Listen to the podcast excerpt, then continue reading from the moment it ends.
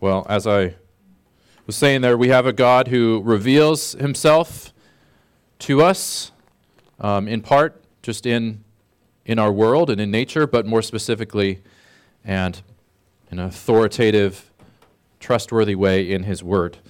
And one of the functions of God's word, especially as we gather together like this, but in many other ways as well, is to shape us, inform us, and correct our view of God. Our view of God is not something that we just learn once and then quickly move off on from and get it all down. We, we have lies and wrong ideas and inconsistencies in our thinking about God um, to some degree or another. And the passage before us today touches on an area where we are regularly prone to get God wrong, where we so easily don't see Him for who He is. And that is this what is God's attitude towards us when we sin? What is God's attitude, his disposition towards his people in their sin? How does God see us? What are his thoughts, his actions, his disposition, his heart towards us in our sin, guilt, and shame? Wonder how you would answer that. How would you answer that? How does God see you when you sin? Perhaps more importantly, not, not just what would you put to words, but how, does, how do you really feel? How do you really practically see God when in the midst of your sin? How does your heart, your affections, your emotions behold God in that moment? Is he shaking his head in frustration? Is he throwing up his hands in disbelief? Ah, one more time. You failed again. Is he withdrawing from you just a bit until you get things back on tra- track? Does he begrudgingly give you another chance just because he has, has to? That's, that's, you know, that's what it means to be a loving God. Is he like an angry and exasperated father yelling at you that you failed once again? Or even does his, his compassion and his affection for you get tempered just a little bit? Does he tone it down a little bit? Again, what do you really believe that God thinks of you, that God is towards you in your sin? And so we're going to take two weeks to unpack this section in Hebrews before us today that will help us work through this. Today, we're going to spend most of our time on just one verse. Verse, uh, Hebrews 4:15. There is a, a ton to draw from this one verse. Uh, but I want to read through the whole passage today to get the idea of how it's structured, um, and we'll cover more of it next week. So let me read through this, this whole passage, starting at Hebrews 4 14. And we're going to go through 5 10. Since then, so there's a lot of uh, transitional uh, phrases in Hebrews. So this turns our attention back to the previous section, and we'll, we'll make this connection a little bit more next week. But just note that this is connecting with what we looked at last week. Since then, we have a great high priest who has passed through the heavens, Jesus, the Son of God. Let us hold fast our confession. So there's going to be two implications or kind of commands in, that are based off of the truths in here. This is the first one of them. Let us hold fast our confession. We'll cover that next week. Here's the verse 15 that we're going to focus in on today. For we do not have a high priest who is unable to sympathize with our weaknesses, but one who in every respect has been tempted as we are, yet without sin. Let us then, and this is going to be another implication, let us then, because of this, with confidence, draw near to the throne of grace, that we may receive mercy and find grace to help in time of need. Chapter 5. 4. Now, chapter 5, this is going to give a, a, begin a long explanation about the role of a high priest and what kind of high priest Jesus is to us. For every high priest chosen from among men is appointed to act on behalf of men in relation to God, to offer gifts and sacrifices for sins. He can deal gently with the ignorant and wayward since he himself is beset with weakness. Because of this, he is obligated to offer sacrifice for his own sins, just as he does for those of the people. And no one takes this honor for himself, but only when called by God, just as Aaron was. So also Christ did not exalt himself to be made a high priest, but was appointed by him who said to him, You are my son, today I have begotten you. That's a quote that uh, Hebrews quoted earlier, if you remember.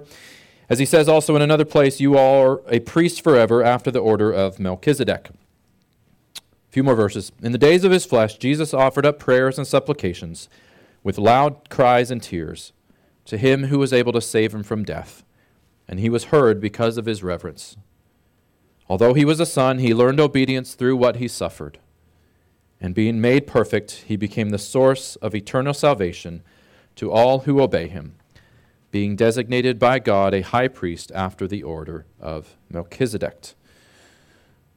So again, our goal today, we're going to zero in on that one verse, 415, and our goal is simply this to behold, to meditate, to reflect on, to know more within ourselves the heart of God for sinners like us. It's a wonderful verse. Hear the verse one more time. Verse 415. For we do not have a high priest who is unable to sympathize with us, with our weaknesses, but one who in every respect has been tempted as we are, yet without sin. So, this passage is going to use the example of a high priest to describe Jesus' role and relationship to us. Now, you might be saying, I don't really know very much about the role of the high priest, this Old Testament uh, role. So that doesn't really help me much. So let's first unpack what is contained in this, this role, this image. So in the Old Testament, the whole sacrificial system was designed and given by God to be a teaching tool. The role of the high priest, the cleansing rituals that high priests had to go through, the temple in which they served, the, the most holy place in the temple where God's presence dwelt, the sacrifices they offered, all of this was meant to communicate important realities to the people. God was teaching them through all of this. And there are two fundamental realities that this system intended to teach. Firstly, through this system was God was teaching the people that sin is a serious thing. And that sin must be sufficiently dealt with if we are to draw near to God. Our sin, in essence, is rejecting our Creator's God, Creator God's rule over our lives. And the Bible tells us that through this, we make ourselves enemies of God. As we reject His rule, we decide we want to rule our own lives rather than our Creator, rather than submit to our Creator. We make ourselves enemies, enemies of God, and we deserve nothing less than separation from His goodness and death. So something significant has to be done about this. Something has to be done to bring a holy, perfect God and sinful mankind back together in peace and joyful fellowship. We need to be purified and cleansed. We need to be cured of our rebellion, our rebellious nature. And God's justice must be satisfied. We need God to not only be to not simply be lenient, but to be gracious.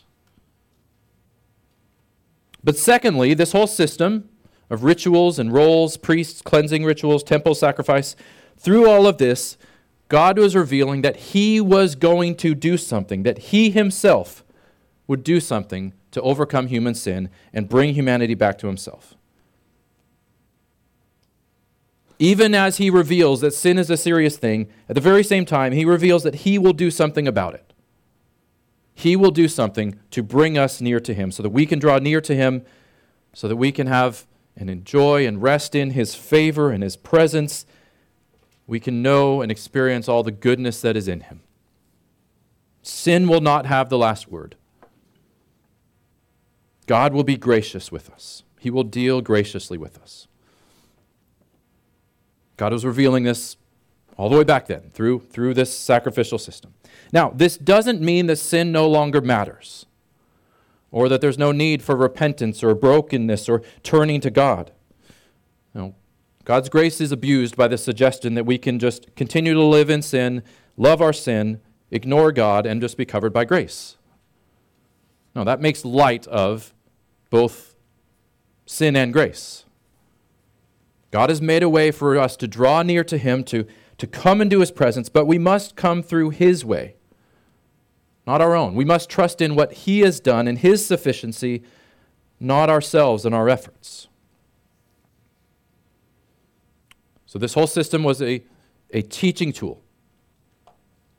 All of these rituals and roles made this clear. They taught about who God is, who we are, and our need for His grace. But Jesus made it happen, or Jesus fulfilled it, right? God accomplished it in Jesus. Everything that God w- revealed in this Old Testament sacrificial system, He accomplished once and for all in Jesus. So Jesus is the better temple with whom God, within whom God dwells. Jesus is the better high priest, the mediator between God and man, bringing man and God together. Jesus offers the better sacrifice, his own life, so that we can enter into a better holy place, the presence of God, with confidence. As verse 16 says, draw near in confidence. So that's what's going on in calling Jesus a high priest. That's a little bit about this institution that Hebrews is getting at. That's the big picture.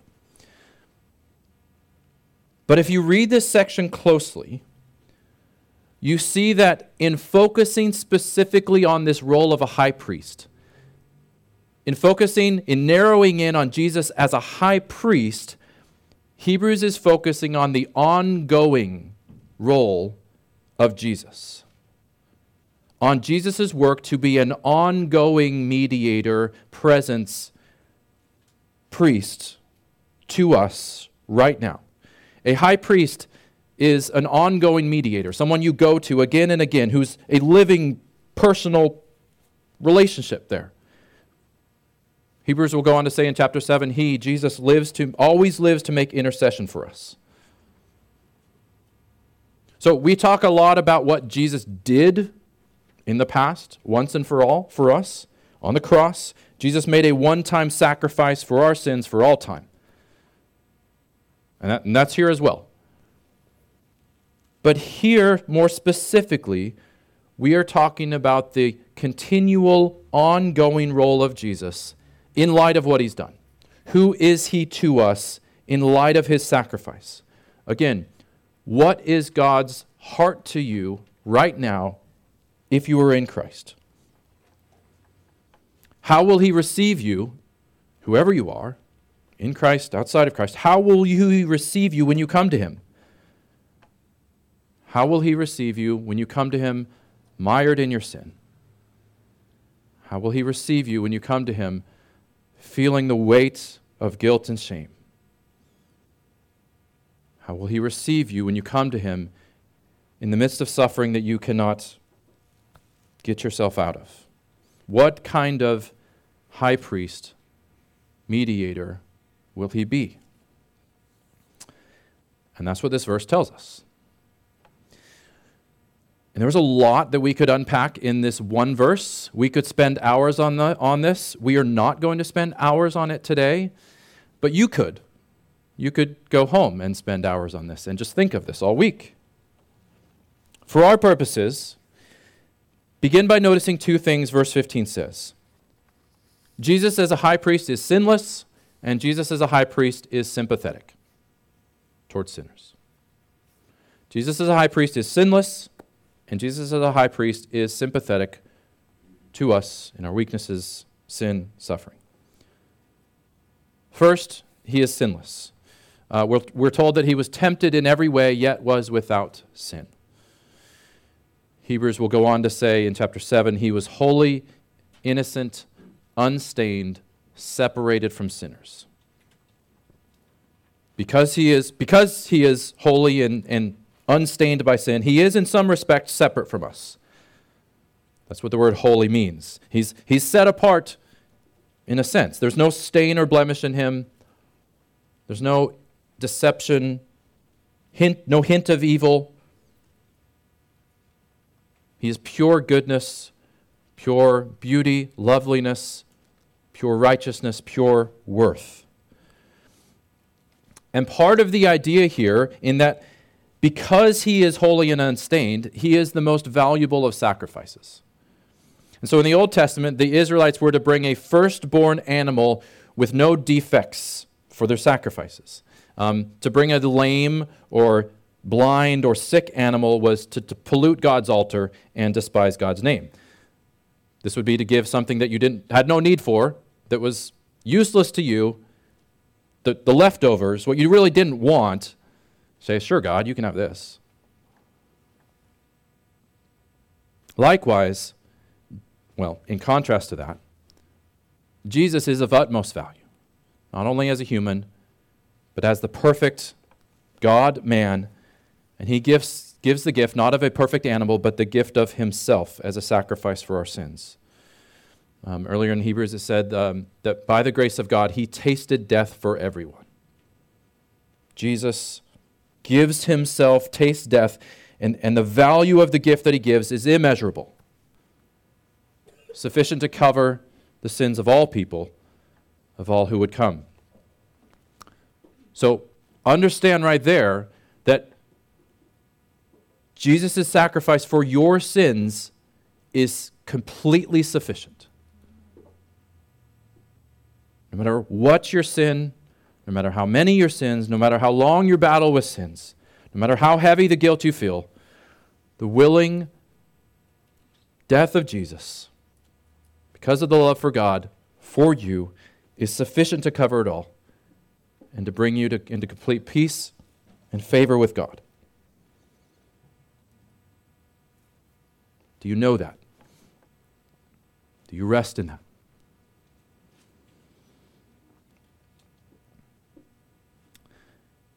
Now, as good and wonderful as, and necessary as it is, as that is, that he be sinless, the attribute of Jesus that this passage focuses on is not his sinlessness, is not how different and distinct and separate he is, but is his ability to sympathize with sinners.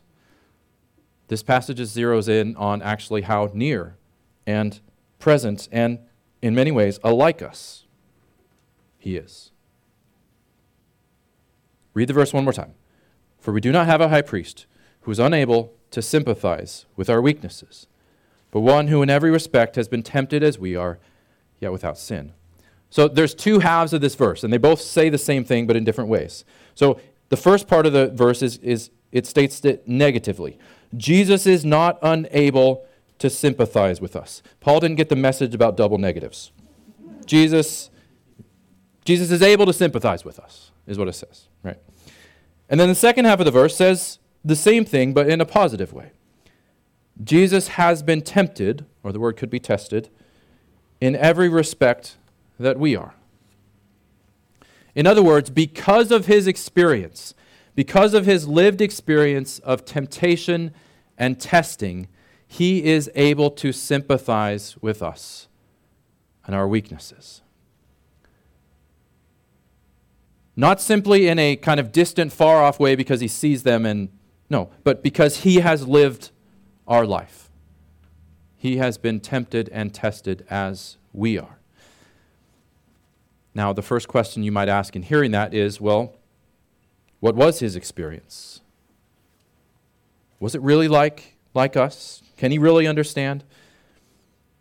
I think there are two passages that shed the most light on this and that help us out in this where Jesus was tested and tempted. So, one is his temptation at the beginning of his ministry by the devil. Um, we read in Luke 4 Jesus, full of the Holy Spirit, returned from the Jordan and was led by the Spirit in the wilderness for 40 days, being tempted by the devil. And he ate nothing during those days, and when they were ended, he was hungry. The devil said to him, If you are the Son of God, command this stone to become bread. And Jesus answered him, It is written, Man shall not live by bread alone. And the devil took him up and showed him all the kingdoms of the world in a moment of time, and said to him, To you I will give all this authority and their glory, for it has been delivered to me, and I will give it to whom I will. If you then will worship me, it will all be yours. And Jesus answered him, It is written, You shall worship the Lord your God, and him only shall you serve. So essentially, in, in these two instances, the, the devil is tempting Jesus to stop trusting in God, to, to be discontent in God as Father, to discontent in himself. Use your powers to turn this stone into bread. Don't trust God. Find some other means. Or worship me and you can have all authority and glory. Right now, you can have everything in the world. Maybe you don't have to go through what is coming. And this is not unlike the temptations we face. We are tempted to get what we want, to get the things that we crave and desire right now, even if it means turning from God, even if it means stop ceasing to trust in God, ceasing to be content with the things that God has given us. Whether that be power and honor, advancement, security, a happy family, a stable marriage, the appearance of having all things together, wealth. If God won't give it to us, we'll take things into our own hands. Well, Jesus knows this temptation. Jesus has felt, has endured this temptation and testing. He has felt this kind of pressure.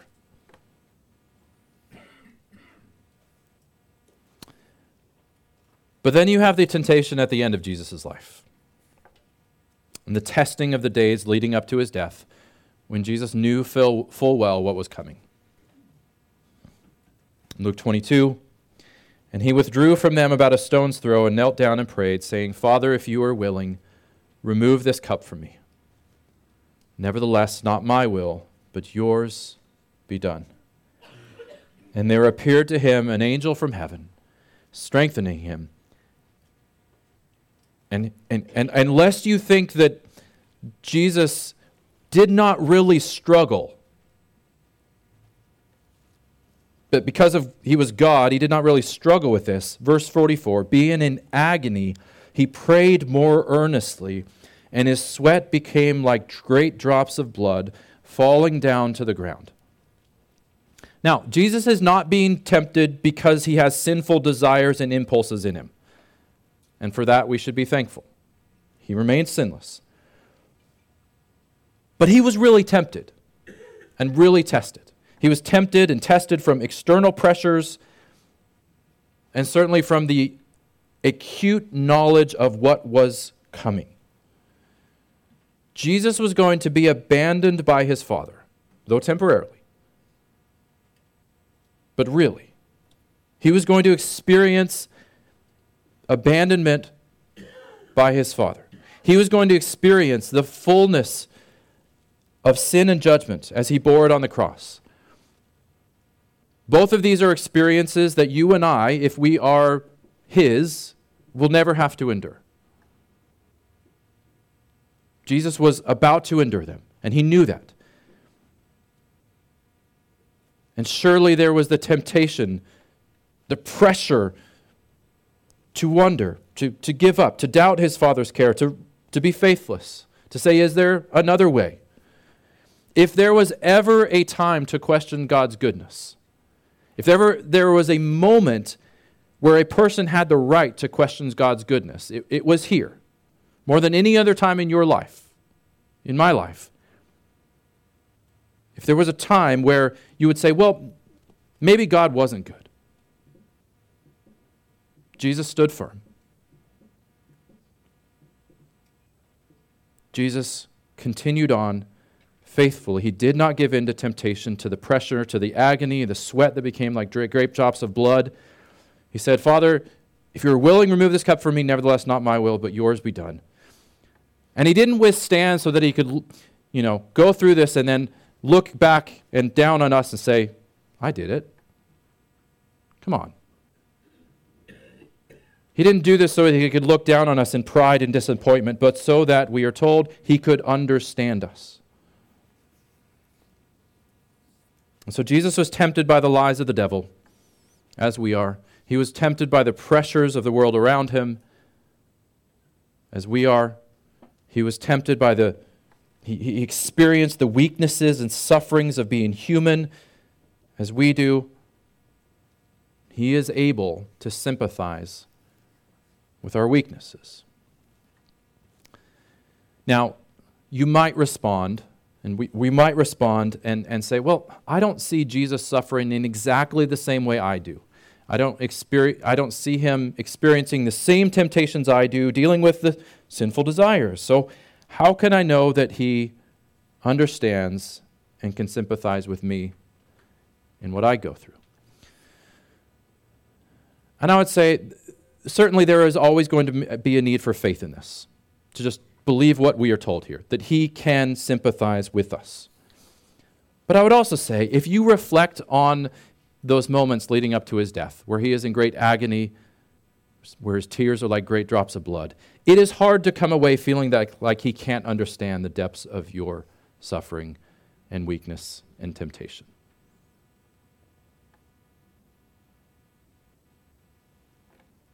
So God wants us to know that the suggestion that no one can understand what we are going through is a lie. God wants us to know that the suggestion that no one has walked in your shoes is a lie. And that all of your feelings of despair and hopelessness and pity and bitterness, which can lead us to isolate ourselves from others and from God, is based on a lie. And God is trying to correct that lie. Which brings us to the first part of this verse. We kind of unpack that second part about his experience. But then we have this statement in the first part. For we do not have a high priest who is able, unable to sympathize with our weaknesses. Again, if you take out the double negative, Jesus is able to sympathize with our weaknesses. Uh, the word sympathize, the word translated sympathize, means to have compassion, pity, to share the same suffering or emotion. This is Jesus' attitude or his heart or his disposition towards us in our weaknesses. Weaknesses includes our temptations. This word can also be translated testing, our testings, our temptations. Weaknesses includes our suffering, as Jesus himself also suffered. Now, I imagine that it's easier for us to agree and feel that Jesus is sympathetic with our suffering. We say, well, of course. I mean, God is good, God is loving. Of course, He sympathizes, us, sympathizes with us when we suffer in our non sinful weaknesses and abilities, the things that just happen to us. Of course, He does. But what about our sin? What is His heart towards us? Does he still have compassion and pity and sympathy towards us when we, as his children, sin? Consider a couple things in the next few verses. So, verse 16 is certainly not there by accident. The very next verse. Let us then with confidence draw near to the throne of grace, that we may receive, receive mercy and find grace to help in time of need. So, there is an implied promise there. If we draw near to him, we will receive mercy and grace. Grace. If we draw near to him, we will receive undeserved favor and welcome and affection. In the words of Psalm 103, he will not deal with us according to our sins. Otherwise, we would not be told to draw near with confidence. It doesn't say, draw near with, with great hope that he will deal mercifully with you. Draw near crossing your fingers. Draw near that it's been a good day for God. No, draw near with confidence that we may receive mercy and grace to help in time of need. If we draw near to him in our weaknesses, be it temptation, be it the weight of guilt, be it suffering, any amount of things beyond our control that we are needing help for, what will we find? A heart of mercy and grace, compassion, pity, a willingness to suffer with us. It, call, it says his throne is a throne of grace. Yes, his throne is also a throne of great might and power, of sovereign rule, of perfect wisdom and righteousness, and a throne of fear for all who would refuse to come. But just as much, It is a throne characterized by grace for all who are His, for all who would come. Now, if that weren't enough, there is another phrase here that continues to press this home. So, chapter 5 begins by talking about the human priests of the Old Testament. Just the first couple verses says, For every high priest chosen from among men is appointed to act on behalf of men in relation to God, to offer gifts and sacrifices for sins. He can deal gently with the ignorant and wayward, since he himself is beset with weaknesses.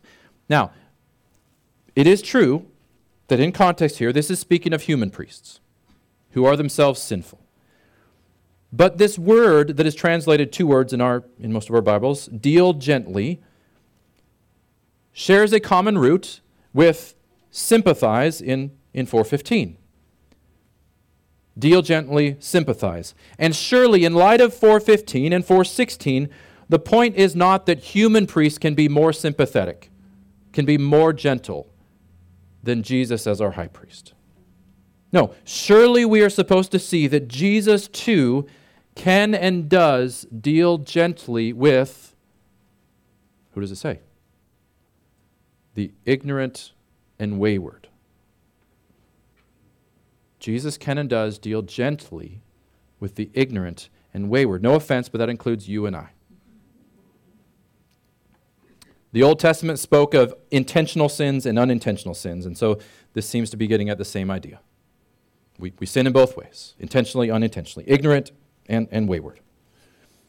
And so it's abundantly clear what Jesus' attitude is, what his heart is towards his blood bought people in their sin sympathy, compassion, deal gently.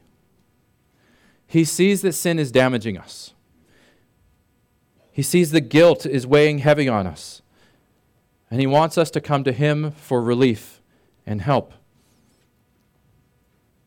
Our sin is part of our suffering, and as such, Jesus is sympathetic and compassionate towards us.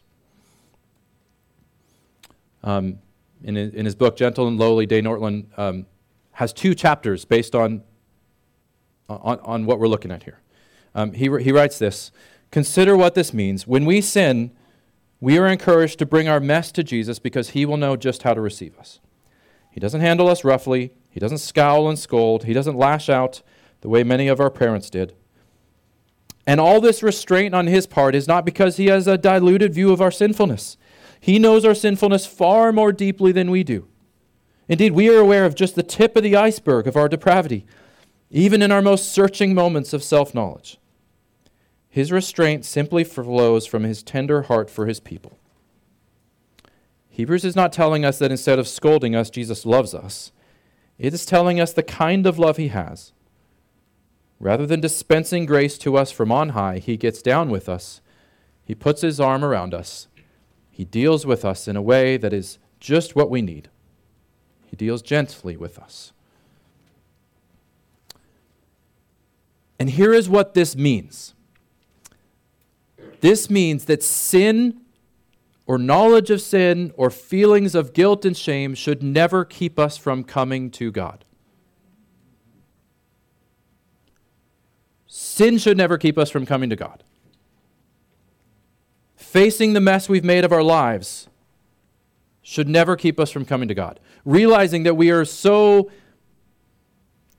far short, so unworthy of God's love should never keep us from coming to God. No, God in His Word, in this verse, refutes every lie that would keep us from coming to Him. The only reason that we don't come to Him in the end is because we are simply unwilling to believe what He says or too prideful to think that we actually need Him. Either way, we refuse what he freely offers. We refuse what he has already purchased and secured in the death of Jesus. It is not our weaknesses, it is not our sin, it is not our guilt that keeps us from Jesus and the life that is in him. It is only and always our refusal to come. A pre- professor of preaching that I, I once had makes the point that every scripture passage is there because, because of a need in us. There's something about our fallen condition that every scripture is there to address and help. And so when God tells us that Jesus sympathizes with our weaknesses, that he understands the depths of temptations that we face, and that nothing should diminish our confidence to draw near to his throne, he tells us this in part because we are tempted to believe otherwise that we are tempted to think otherwise of God. That what we've done makes us too far gone for Jesus. That he couldn't understand, that he wouldn't receive us, that he would be less than thrilled to welcome us home. That we can't have confidence in coming to him.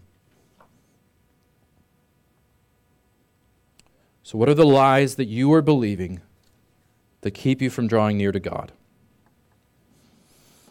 lies about yourself, lies about your sin, lies about the character and heart of God. If it keeps you from drawing near to God in any moment with confidence, it is a lie. No sin, no matter how heinous, will keep you from will keep God from receiving you with joy. No ongoing battle with sin, no matter how well or poorly you are doing, will keep God from receiving you with joy if you come. His is a throne of grace for all who would come. And we have that promise that He will receive us with mercy and we will find grace to help in time of need. If only we would come. Let's pray.